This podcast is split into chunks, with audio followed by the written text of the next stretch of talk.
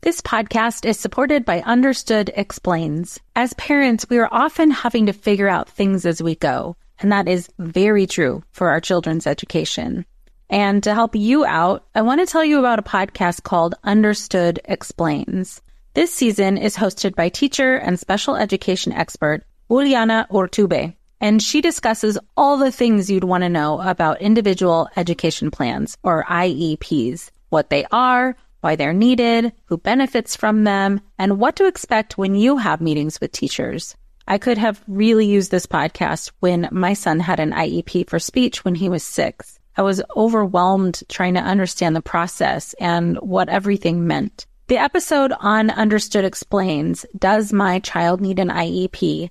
was the kind of info that would have really helped me get the most out of the educational support of the IEP for my son. And if you need that kind of support, I really recommend this podcast. To listen to Understood Explains, search for Understood Explains in your podcast app. That's Understood Explains.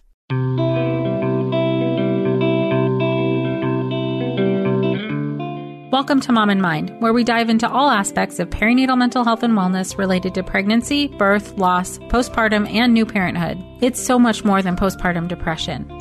We raise the volume on all of these topics in the hopes that someday everyone will have the support and info that they deserve before they need it. Please note this podcast is not a replacement for treatment by a professional or professional training.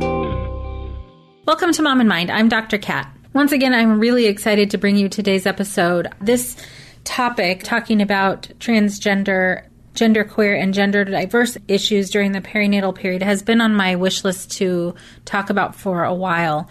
And as usual with a lot of our topics, we're going to be kind of touching on the surface. There's really a lot to know here. And our guest, Abbie, is going to be giving us some really, really good information to start our understanding, at least on this podcast. We are going to touch a little bit on pronoun use and then move on to specific issues around depression and anxiety or stress that might come up as it relates to being transgender or genderqueer. And then also some additional cultural or unseen stressors that might show up in healthcare settings or with medical care providers and things that we can be doing better. Our guest today, Abbie Rolf, is a master's level graduate student in clinical mental health counseling. They are a behavioral health student intern at Metro Inclusive Health in St. Petersburg, Florida. Abbie is a member of WPATH, ALGBTIC, and is actively working toward becoming a gender specialist. Abbie's intersectional identities include being queer. This and other minority identities informs the lens through which they practice. They are sex positive and kink aware. Abbie's areas of interest include gender inclusive perinatal mental health, grief and loss, trauma, and consensual non monogamy. As usual, I would love to hear from you. If you have any questions or comments about today's episode or any of our other episodes, please feel free to reach out to momandmind at gmail.com we are really open to hearing from you. So without further ado, let's meet Abbie. Welcome, Abbie. Thank you so much for being with us. Thank you so much for inviting me today. Yeah, I'm very excited to talk with you and to learn about issues facing transgender, queer gender, and gender diverse folks during the perinatal period.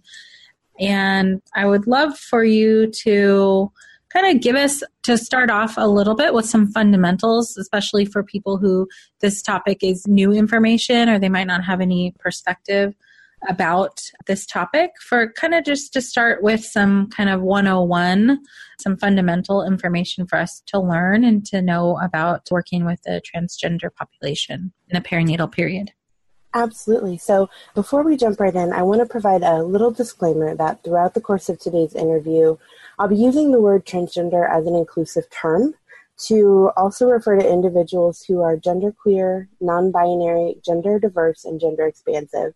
So essentially, anyone whose gender identity or the way they experience themselves is incongruent or not entirely congruent with the sex they were assigned at birth. Additionally, any percentages and research that I share are referring to individuals in the United States. Okay, thank you. That's incredibly helpful. And also, I feel like that is a good part of kind of the fundamentals for us to be all working from is there are some terms that people may not be familiar with and so any kind of kind of loose definition that you can give us would be really awesome. Absolutely. So, in the community, transgender is widely used as the largest umbrella term for an individual whose gender identity or experienced gender is not exclusively congruent with their sex assigned at birth. And under the transgender umbrella, there are other smaller umbrellas, if you will. There are individuals who experience binary gender, who are male or female, so trans man or trans woman. And then there are those of us who our identity is not exclusively binary, and that would include people who identify as genderqueer or are non binary, agender, meaning without gender, those who are two spirit, or the variety of ways that people can self identify their nuanced gender experience. Okay, thank you. That is incredibly helpful. And within that, also in terms of just how people identify in different ways of use of pronouns, can you talk a little bit about that? Absolutely. So, the most important thing is to not assume a person's pronouns based on the way that they present or based on the identity you may know them as. So, the greatest way to find this out, find out a person's pronouns, is to introduce yourself my name's Abbie. My pronouns are they, them. How would you like to be addressed? And this opens the door for that individual to share with you the name that they want to be called by, as well as the pronouns that they use, if they use pronouns.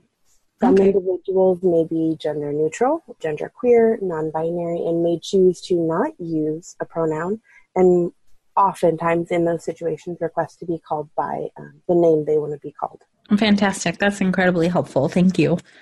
I think it's a good education too. Again, I'm kind of thinking, as maybe I mentioned to you before, and kind of talking about this, really wanting to give the therapists and or people listening out there some of the like fundamentals and basics because depending on where people are listening to either in the country or in the world they might not have that much exposure or access to people who use pronouns differently than themselves so this is incredibly important and I think also useful for us to be all on the same page in terms of language and identification and how it's used. Absolutely, and we know that language is so important, particularly when you're talking with minority populations and traditionally oppressed populations. So, in terms of pronouns, the, the most affirming thing that you can do when you're opening up or meeting a new client is introducing yourself and sharing your own pronouns, which may take some practice for people who are unaccustomed to this. But you are opening a door and letting folks know that this is a safe place to share your authentic pronouns and to be known authentically. Oh, that's fantastic. So then I would be announcing myself as I'm Kat. I go by she or her. Absolutely. And that opens the door for other people to feel as comfortable as they want to feel about introducing themselves in those same ways. Yes, absolutely. Awesome. So I wonder if that you see people who are kind of in the dominant culture and are used to being called she or her based on what they look like, if they're finding this difficult or awkward or they feel like they don't need to because it's obvious, so to speak, to them. Does that make sense? Absolutely. And I found that that is a pretty common experience. Folks who are cisgender, meaning their gender identity and self experienced gender is congruent with their sex assigned at birth, oftentimes it's taken for granted that folks will know your pronouns and use the correct pronouns. So, part of shaking this boat and changing our culture, even, is acknowledging that there can be no assumptions, that based on the way a person presents, there is no way to know what their pronouns are. Right. I mean, obviously, and traditionally, and there's a long history, at least in most Western cultures, that it's either him or her. There's two options in those old views, which wasn't actually the truth. It's just all that was kind of accepted or allowed. If you're a parent, I invite you to join us at the Mindful Mama podcast, where it's all about becoming a less irritable, more joyful parent. With sometimes hilarious and always thought provoking experts and friends, at Mindful Mama, we know that you cannot give what you do not have. And when you have calm and peace within, then you can give it to your children. I'm Hunter Clark Fields, and I can't wait to see you there. Listen in to the Mindful Mama podcast.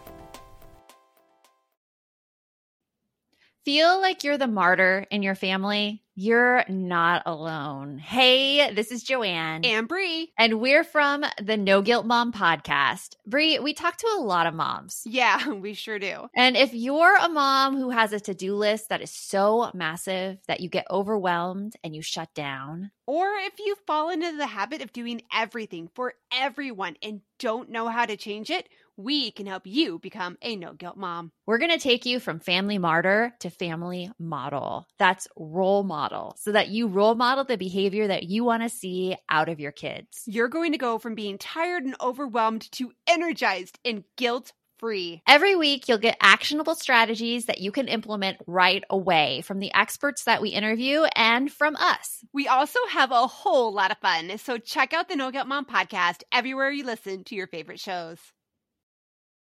Right, with particularly with Abrahamic religion coming in without getting too deep into it, there was man and there was woman. And so traditionally we had he, him, his, and she, her, hers pronouns. Mm-hmm. Right. Um, but now we're coming in with folks more commonly using they, them pronouns, mm-hmm. or, oh gosh, there really is a plethora of pronouns that people can use, many of which are uncommon. And I am happy to share a link about practice with pronouns and all of those different pronouns that folks can use. Yeah, I think that would be awesome. Yeah, that'd be great. And I'll include that link in our show notes for people to reference. So this would be like a learning tool for people who want to learn more about pronoun use. Absolutely. The pronouns that are available to be used and how to use them appropriately. Okay, thank you for that. Is there anything else that we should know about language and or pronouns? Talking about language, I'm so glad you bring that up because oftentimes when we talk about the perinatal period, it's referred to as maternity or maternal mental health. And that language in and of itself, mater was mother. So much of our language is focused around womanhood and motherhood and the implication of femininity with that. Mm-hmm. And what we know is that transgender people who have the internal reproductive organs to be able to carry children have been doing so for quite some time. And those individuals may not identify with womanhood or motherhood. Mm-hmm. So our language using perinatal is so important. Yeah, absolutely. Thank you for emphasizing that. Yeah, there's been quite a shift to move into perinatal rather than maternal because it affects everybody. Everyone who's having a baby, either the birthing person or partner or grandparents or whoever is doing the, the primary care, but also it's like a family. Oftentimes, perinatal mental health issues are a family concern as well. Absolutely. Yeah. Yeah. Thank you. That's yeah, another fantastic reason for people to be adopting perinatal is to be all inclusive of everybody's experience. So thank you for that. Sure. So there are a couple of fundamental issues, or there are a couple of fundamental things that we know based on research and common knowledge that are going to inform this conversation. The most important is that we know the rate of anxiety and depression exists at a much greater rate in the transgender community than in the general public. And estimates range between 30 to 50% within mm-hmm. the transgender community. That's generally across the board, not perinatal. Correct. That's just generally uh, across the board. We know that anxiety and depression in and of itself exists at a much higher rate. Sure. And we also know that transgender people have a lifetime suicide rate of 40%. So keeping very these high. things in mind, yeah, very high. So keeping these things in mind when we're talking about the perinatal period and changes in hormones and additional stressors will be important to note that these already exist in a potentially higher rate and may potentially pose additional issues. Right. So I guess what that says to me is that already at a high risk of depression, anxiety, then entering into the perinatal phase would put them at higher risk of a perinatal mood or anxiety disorder. That's my assumption based on what you said. And that would be my assumption as well. And I think it's a safe assumption. Unfortunately, we don't have the research and the numbers to back it up yet. Yeah, that was my next question because I realize I'm making huge assumptions. And gosh, so there's not really enough research out there to support that theory? No, unfortunately, there's only a handful of research about the perinatal period for transgender people. Okay. So, from what you've seen, heard, or learned about, that feels accurate though, that the risk is higher?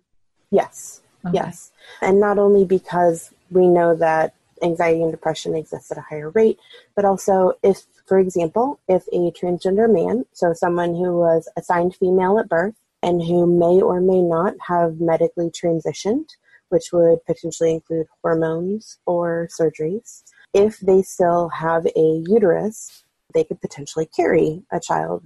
So, in order to become pregnant, typically folks have to come off of the testosterone therapy. Mm-hmm. And some of the effects of testosterone therapy are permanent, some of them are not. Mm-hmm. So the experience of coming off testosterone, potentially menses returning, the process of becoming pregnant, whatever that looks like for the individual, is can potentially bring about gender dysphoria, which in turn raises those rates of anxiety and depression. Okay, that makes sense to me. Can you please explain gender dysphoria to our audience? Sure. So, gender dysphoria is something that's experienced in some transgender people. It is not a criteria to have gender dysphoria in order to be determined to be transgender.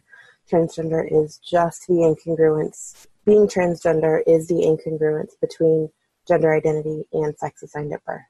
Gender dysphoria is a separate issue, which is categorized as a persistent discomfort between one's sex assigned at birth, sex roles, and the gender that people are perceived versus their experienced gender and lived gender. So a person does not need to experience gender dysphoria in order to be transgender.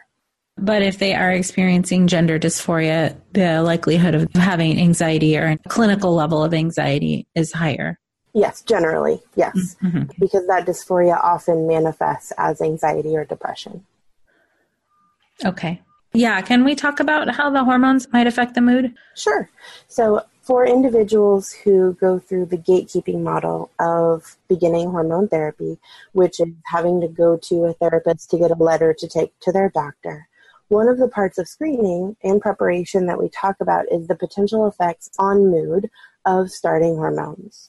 So, what we know for anyone beginning cross sex hormone therapy is that there's a potential for pre existing mood and mental health conditions to be exacerbated by the addition of those new hormones.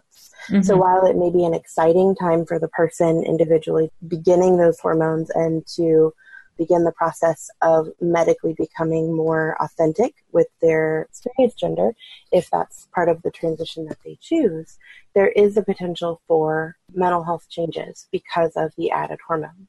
So likewise, sure, if a person yeah. is coming off of hormones in order to become pregnant, the reverse can happen where they can begin to fluctuations in their mental health and in their moods because of coming off of those hormones. Sure. And I'm assuming that you don't really know how sensitive your body's going to be to hormone changes until you're having them or you're in the middle of those. So imagine it's a really sensitive time in terms of uh, kind of keeping an eye on on how they're responding. Absolutely. And so it's essential to have supports in place for that person to be able to draw on if they need. Uh, sure. Yeah, absolutely. And okay. unfortunately, with that, we also have very little research, of course, coming off of hormones and the effects of pregnancy hormones on mental health for transgender individuals. We just don't have the research to support that. But what we do know is that people coming off of for example, cisgender women coming off of hormonal birth control, that can impact their mental health and moods. Oh, yeah, absolutely. Right. So it is fair to say that the same would potentially be true for individuals. Of course, accounting for individual differences, and some folks may have no difficulty at all.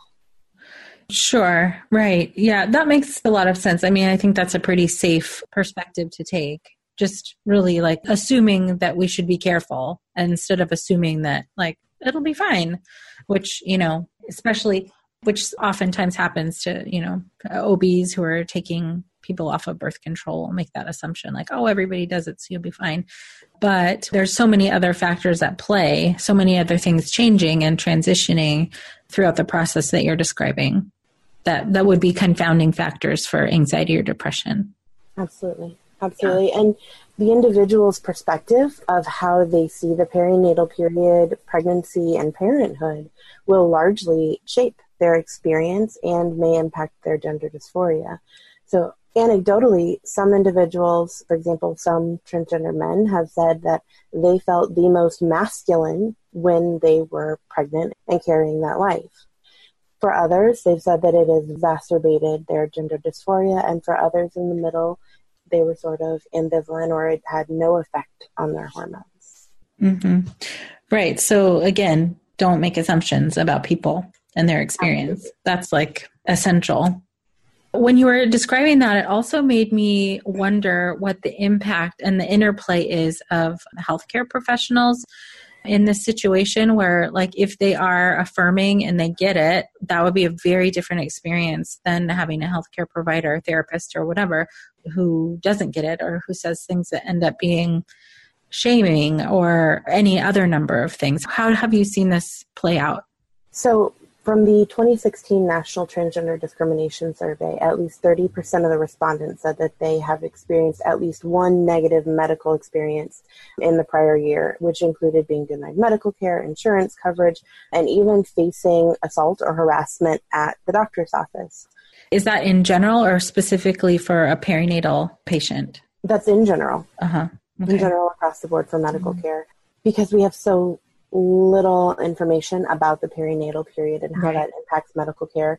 And for safety reasons, individuals may not disclose to their medical provider that they're transgender. Mm-hmm. Or they may elect to use a midwife, birth center, home birth, and not be involved in a large medical system where that information might be tracked a bit more carefully. Oh, sure. That would be my assumption then is that that would be a safer environment, uh, like a birth center. Right. Safer for their identity to be respected. Yes, absolutely. And what other ways have you seen or heard for specifically for perinatal people during the perinatal period, the kind of interplay with healthcare providers?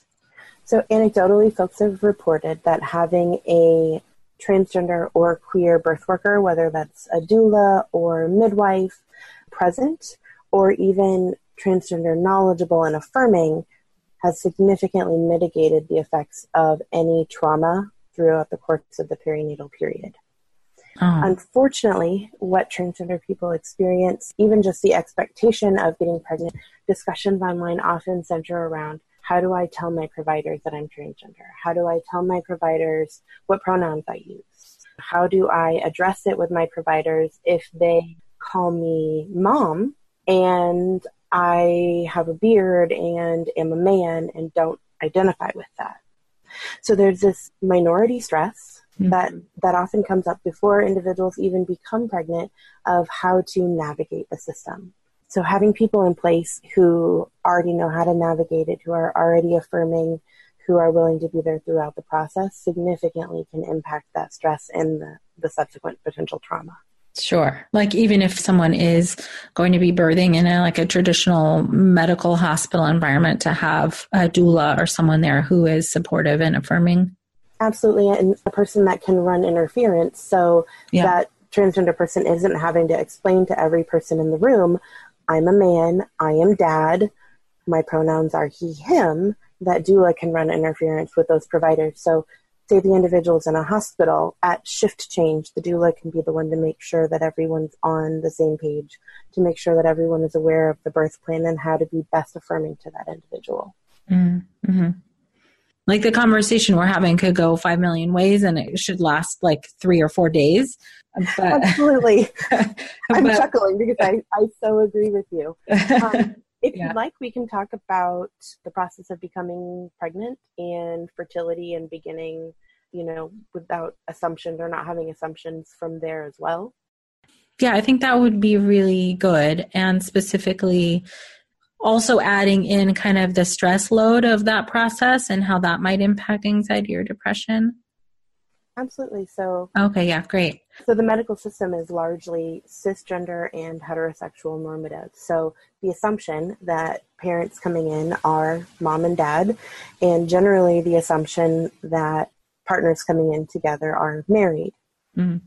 So for individuals who are transgender and becoming wanting to become pregnant, there are a multitude of ways uh, that they can accomplish that, and that may or may not require fertility treatments.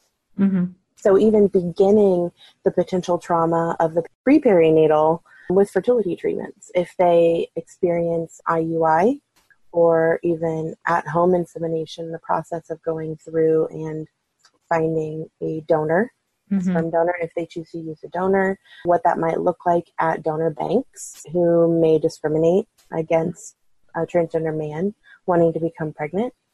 If, for example, the couple is a transgender man and his husband, you know, there might be some confusion as to how to address the couple, or there might be assumptions made that the husband's sperm was used or that the transgender man's eggs were used when may not be the case or may be the case. Mm-hmm. That there are so many ways that conception can happen, especially when medicine has to get involved.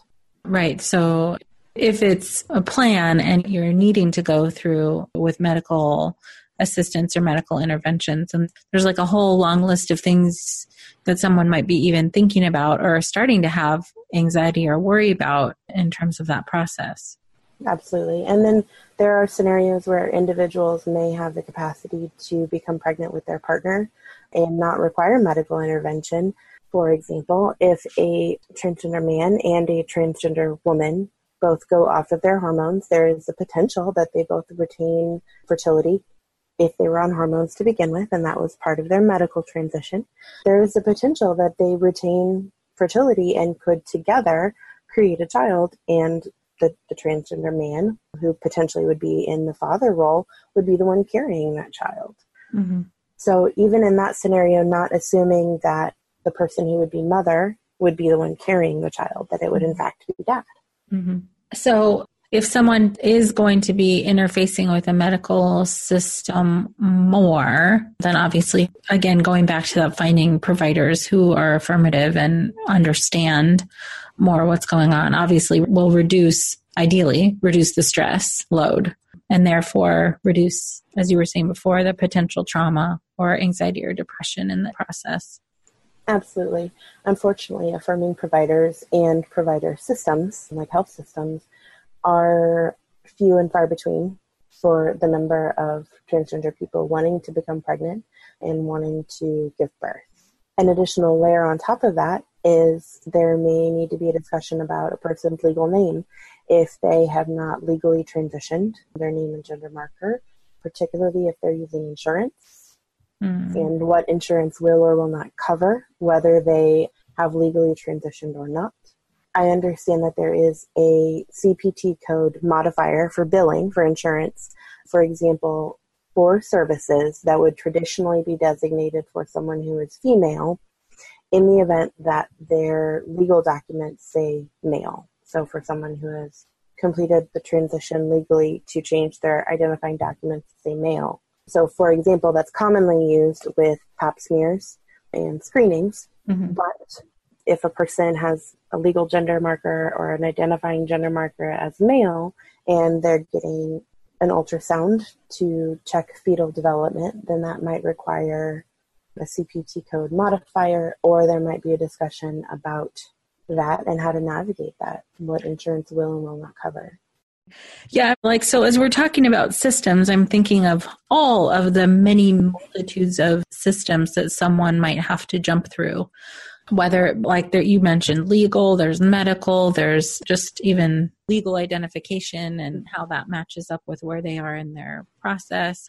This is a lot to navigate.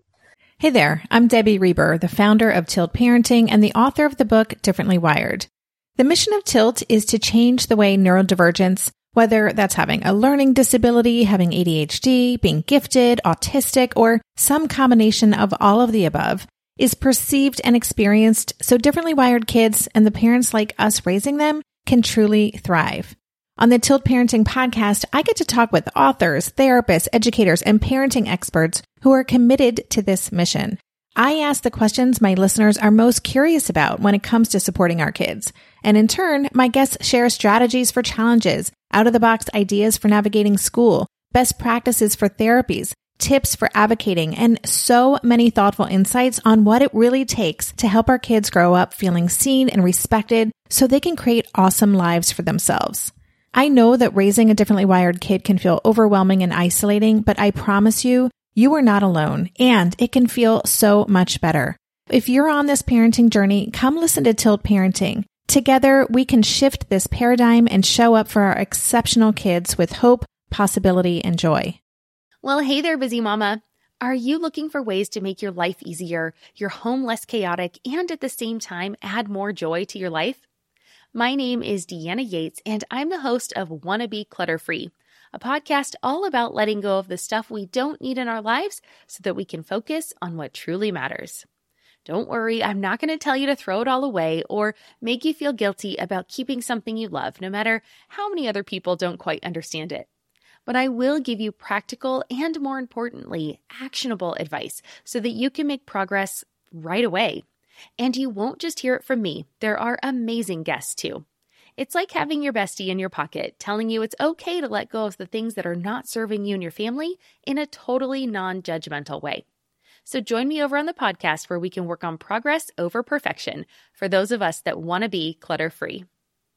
Absolutely. And even thinking after in the postpartum period, you know, navigating the the child's birth certificate mm-hmm. and how parents are designated.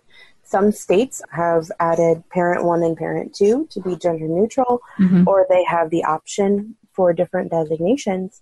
But by and large, birth certificates say mother and father. Mm-hmm.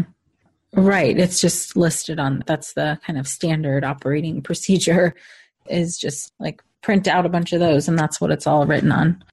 I was going to say, with that, there's the assumption that you know, we talked about the binary of male and female, and people potentially using mother and father as their parent designators. There may be individuals who choose not to use those parent designators. For example, one term that's becoming more common with people who are genderqueer or non binary is the term Renny, which is a shortened version of parent and adding the Y at the end, like mommy or daddy. Mm-hmm. So that's a gender neutral option instead of mommy or daddy is Renny. But families are making their own terms. They're coming up with what fits them best. Sure. So, again, not making that assumption of the birthing person being mom or mommy, or even if they are female presenting, and someone might make that assumption, making sure to check in, you know, what are you going to be called? What do you want your child to call you when they have that you know, capacity? So that kind of a question would be coming from somebody who understands to ask the question. Absolutely. Most people don't, right? I mean, I think that's what you're describing is that most providers, most systems are making assumptions and not checking in. Yes. And much like pronouns. Uh, sure. Yeah, absolutely. And then I'm just thinking of all kind of like, I don't know exactly how to term that, but it sounds like sort of, if I can use like a microaggression, it sounds like, I don't know how to term that, but it is absolutely kind of not seeing the individual. And then I'm just assuming and imagining that then the person themselves has to go through the process of either advocating for themselves or somebody else's, or then going through whatever process to get, I don't know, this like relatively simple stuff changed, like a sheet of paper that says, you know, what they prefer to be called. Like, how many opportunities are there for them to feel like they have to go and like fix stuff because people aren't asking them these questions? And how much emotional energy that's taking every single time. Yeah. Yeah, it's a huge amount of stress. I mean, again, I'm making an assumption, but I'm assuming that's stressful. It's a pretty accurate assumption. Yeah. This is all the time interfacing with people, you know, people who don't get it. Absolutely. And as even looking beyond the perinatal period, as the child grows, having to navigate, and like you said, those microaggressions. Mm-hmm. They are absolutely microaggressions, misnaming and misgendering people are the most common microaggressions that transgender people experience. And in such a heavily gendered system, mm-hmm. that trauma can add up over time for that individual, depending on you know where they're at with their own level of acceptance, their mm-hmm. own level of being able to advocate for themselves and the support system that they have in place. Sure. And it sounds exhausting to be up against that all the time. And then again, I mean, as you're talking through it, I'm trying to understand it like the, how it would affect someone on a deeper level of constantly being unseen and not validated. Absolutely. And in the process of trying to grow a tiny human. Right. Right. Yeah. And I mean, as you were saying before, in terms of just like general perinatal mental health, like this can be a very stressful time. And then also navigating all of the things that you've been describing. And we haven't even touched on all of the things that someone could experience. Just the potential for stress is just there, it's like ever present. Absolutely. Absolutely. There are so many added layers with those additional minority stressors. Mm-hmm. As we're talking about all those added layers, things that are potentially unseen stressors within not only the healthcare system, mm-hmm. but mental health care and the experience in general, being aware of implicit biases is so important. So, for example, a genderqueer or non binary person who was assigned female at birth may not necessarily identify with femininity or motherhood or womanhood, despite that they may present you know, with some female expression. They may not necessarily present as androgynous or as gender neutral or even as masculine. So, not making those assumptions, even though, oh, I see this person in front of me who looks like a woman, they are dressed in what one would assume are women's clothes. So, I'm going to assume that they identify this way. And that may or may not be true for that individual. Right. Again, pointing to the importance of asking and not assuming. Absolutely. And then the importance of recognizing that what may manifest as, say, postpartum anxiety or depression may, in fact, be an individual coming to terms with their gender identity after the fact. So there was recently a story shared on the fourth trimester body project where an individual experienced significant mental health distress after a pregnancy was terminated, and through that process began their journey of coming to terms with their gender identity and recognizing their authentic self.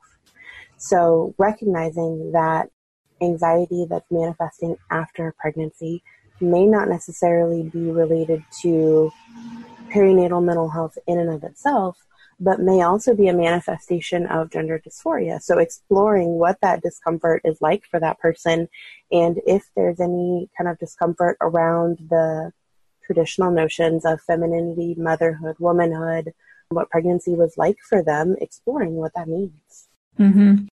Right. So again, I don't know if you can speak to this, but as you were talking about that, it reminded me of the kind of concept and reality that gender and identity are fluid. It's not like you pick something and that's it forever and it never has any variation. And if that's correct, then that's also kind of part of the process throughout the perinatal period. Absolutely. Absolutely. So people's kind of sense of themselves can be kind of shifting and changing in the process. Absolutely.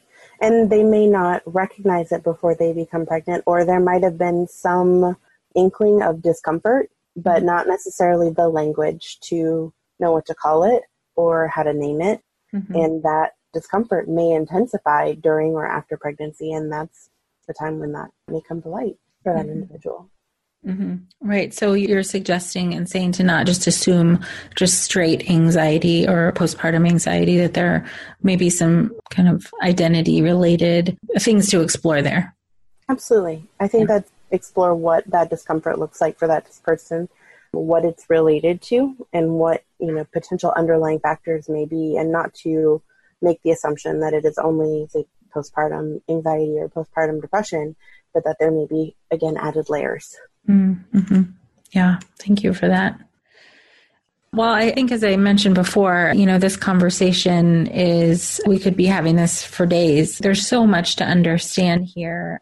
I really appreciate you giving us some of the really basics, some of the fundamentals that we should know. And I, you know, encourage anyone who's listening to look up the resources that you suggested and to certainly deepen their own education and understanding as well. Absolutely. It's my pleasure. And it's very unfortunate that we don't have the resources and research to support more concrete information.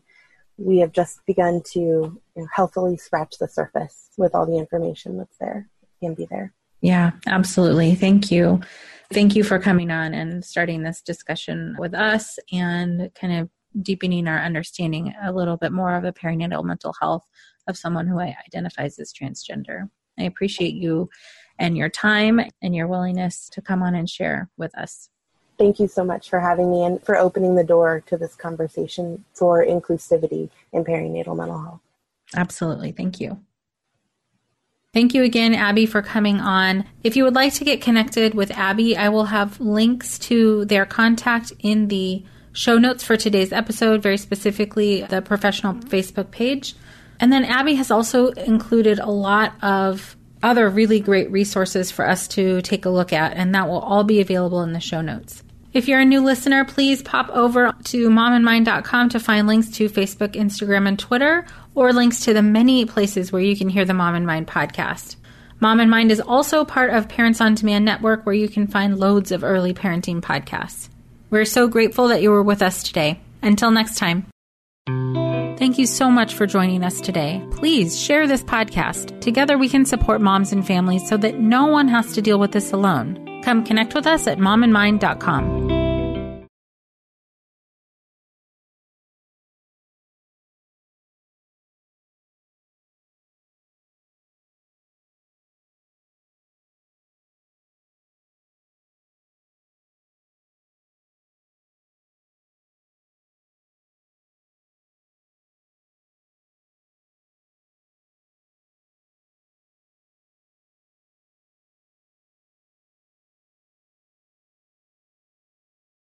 No one told us the truth about parenthood. Why? This is the podcast everyone needed before they had kids because now that those little ones are here, whew, there is a lot to unpack. I'm Rachel Shepardota, and I am your host for the podcast No One Told Us, where we tell the truth about parenting and let you in on all the stuff you really should have known about before having kids. I am the founder of Hey Sleepy Baby, but this podcast is so much more than sleep. We'll be diving into all the topics that you really care about and need to know while you do your best job raising those adorable, tidy humans. Our goal is to just make you feel less alone and less overwhelmed. There are so many things that no one tells us before becoming a parent, and I think that we should really pull back the curtain on becoming a first time or second time mom or dad to share the good, the bad, and the ugly. We'll have a little education, a little fun, and a whole lot of heart that goes into each and every episode. So join me and our amazing guests each week to hear us talk about what no one told us.